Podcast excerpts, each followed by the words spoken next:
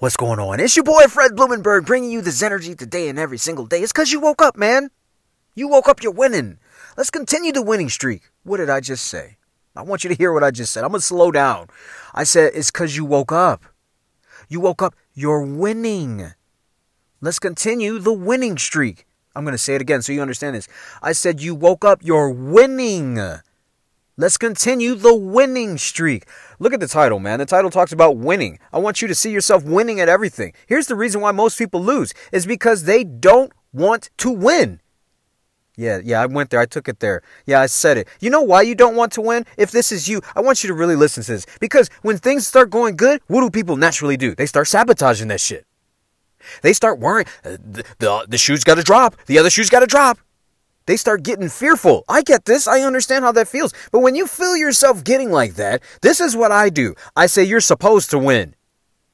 Let's focus on winning. This is what's supposed to happen. The only thing that I'm really scared of, or the only thing that's got me feeling a little frightened, is the fact that these are new problems I'm not used to. Let me give you an example. If you say you want to be a multimillionaire and all of a sudden you win $500 million, that's a brand new problem that's going to fucking scare you.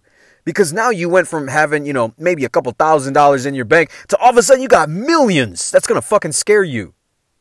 And in that scarce and a fearful mindset, you are going to start, you know, sabotaging shit because your mind is uncomfortable. You're uncomfortable. It's like throwing you in boiling water. You're uncomfortable. You want to jump out. So what do you do? You automatically do the shit that gets you back to your comfort spot, what you're used to. That's what losers do. Losers aren't used to winning. So when they're winning, they fuck shit up. They fuck it up. This is the reason why people that get into good relationships, be after they've been in fucked up relationships for so long, they get into a good relationship and they start fucking it up. They start sabotaging it because they're used to the fucked up shit. So now let's circle back. Are you looking to win on purpose? That's the key here. Are you purposely looking to win? When you win, when you win, you have new problems. You have different problems. You have new winning problems. You should want that shit. It doesn't matter if you're losing or winning, you're going to have problems. So when you have problems and they make you feel different, you should like that shit. It's a new, different problem, and it means you're fucking winning. You should want it. Stop looking for the problems that you already have.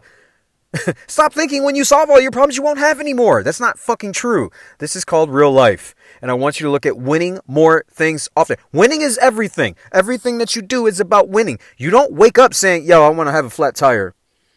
You don't wake up saying, you know what? I want to have an insufficient funds fee in my bank account. You don't wake up saying, man, I want to have a bad day.